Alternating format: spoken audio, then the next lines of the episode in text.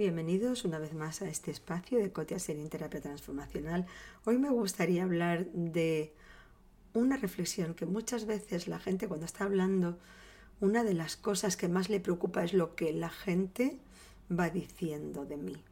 Sí, fijaros, muchas veces una persona explica eh, una situación y la frase siguiente es, imagínate lo que la gente está pensando de mí, imagínate lo que habrán dicho, o si no, cuando estáis haciendo muchas cosas, siempre hay gente que viene y te dice, estás haciendo demasiadas cosas, eso no es bueno, es, no es sano, estás estresado, te estás estresando muchísimo, no vale la pena.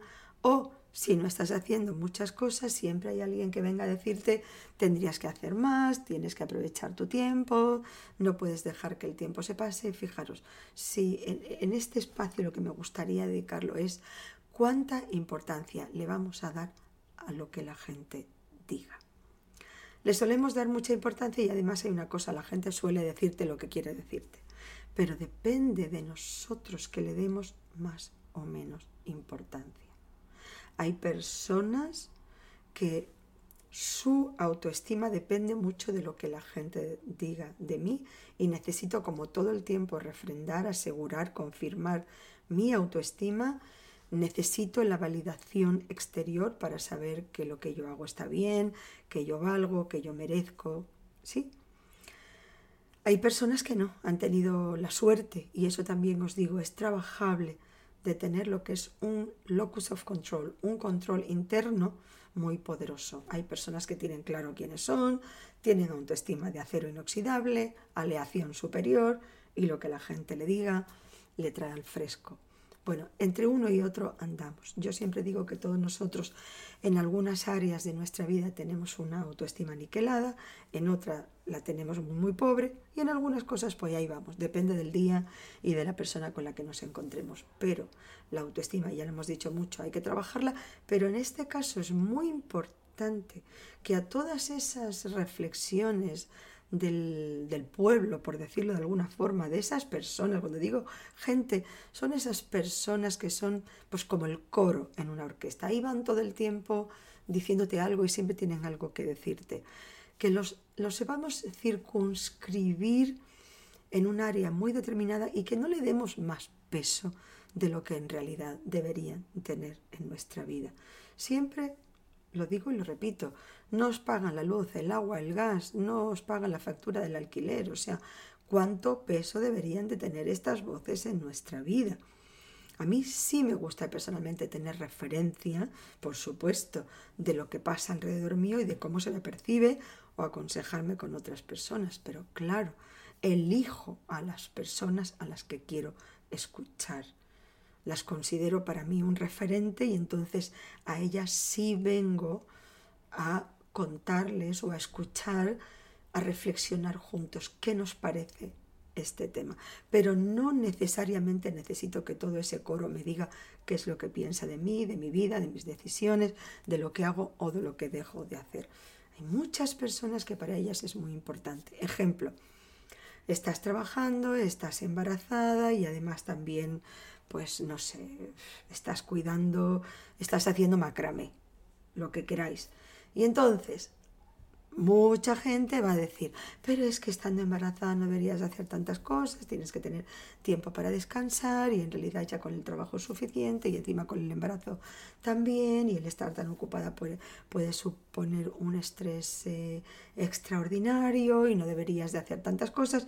Y entonces vienes a casa pues sintiéndote muy mal porque piensas, ay Dios mío, le estaré haciendo daño al bebé estando tan ocupada y en realidad me gusta todo lo que hago, pero es verdad que no me queda tiempo libre. Pero si os fijáis, si no hicieras ninguna de las tres cosas o hicieras solamente una, también esas mismas personas se iban a quejar de algo y de lo que haces, porque en realidad deberías de ocupar tu tiempo, porque luego cuando el bebé llegue no vas a tener tiempo para hacer muchas cosas y ahora deberías de ocupar tu tiempo. Es como ese coro que todo el tiempo tiene algo que decir sobre lo que haces. Yo, mi recomendación, hombre, no puedes ser una maleducada y la mayoría de las personas cuando te dicen algo, pues te dicen algo por decir. No siempre son los entendidos en el tema y no sé si siempre son las personas a las que tienes que hacerle caso y escuchar, pero no vas a, hacer, no vas a ser un maleducado o una maleducada. Te están diciendo algo, la mayoría de las veces tienen buena intención, pero no siempre es lo que necesitas escuchar o no siempre son, como os he dicho, tus referentes correctos. Entonces, mi consejo, pues agradece el consejo y dile que eh, ya has tomado tus decisiones, pero que lo agradeces muchísimo igual y que a ti esto lo que estás haciendo es lo que te sienta bien y entiendes que a ellos no le gustan o no lo valoren. Pero hay en eso también una respuesta que tiene que haber acompañado lo que digas, es la emoción que pones en estas palabras, porque tiene que haber en eso una asertividad también.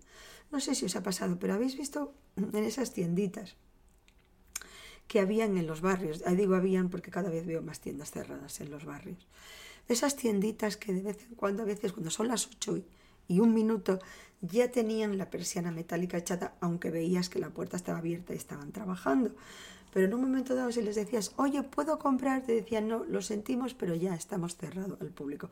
Ellos estaban cerrados al público, pero estaban trabajando en la tienda, pues bien, haciendo inventario, haciendo contabilidad, organizando todo un trabajo que hay que hacer en un establecimiento que no puedes hacerlo cuando estás teniendo atención al público. ¿Por qué me gusta este símil, esta visualización? Porque nosotros también como seres humanos en un momento dado tenemos que echar la persiana, estoy dentro, te he oído, recojo tu reflexión, te lo agradezco muchísimo porque sé que me lo dices con muy buena intención, pero tengo la persiana echada. O sea, es una decisión que he tomado. A mí me gusta, yo estoy feliz como una perdiz. Y entiendo que a ti, para ti sería muchísimo estrés, pero por ahora yo lo voy a hacer.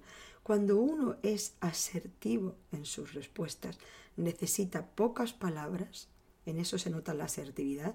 El, el asertivo no es farragoso, dice tres cosas y con eso es suficiente. Yo por eso digo, los diez mandamientos se ve que los ha dado Dios porque son muy asertivos. No robarás, no matarás, no... Todo es como tres palabras y ya está dicho todo. No es farragoso, es conciso. Y luego en un mensaje que es asertivo hay falta de agresividad. Hay contundencia con ese punto de contundencia armoniosa, equilibrada, pero no hay agresividad. En eso eh, la asertividad es maravillosa, porque le estás diciendo al otro, te he entendido, agradezco tu preocupación por mí, pero acepta que yo he llegado a otra conclusión. Espero que os haya gustado, espero que os anime a, a ir sintonizando primero con ese diálogo interno y después con el diálogo de los demás. Muchas veces, si no, hacemos esta conclusión, podemos llegar a casa y tener la cabeza como una jaula de grillos y estar cansada de lo que la gente nos dice. Pero es cuestión muchas veces de acordaros del símil, echar la persiana metálica, decir muchísimas gracias, pero mi decisión la tengo clara y sé por qué lo estoy haciendo. Espero que os haya aportado. Vuestras sugerencias sabéis que siempre me dan pie a grabar otro espacio. Por supuesto, vuestra like es la única manera de saber que lo que hago os aporta. Cotia Seri, terapia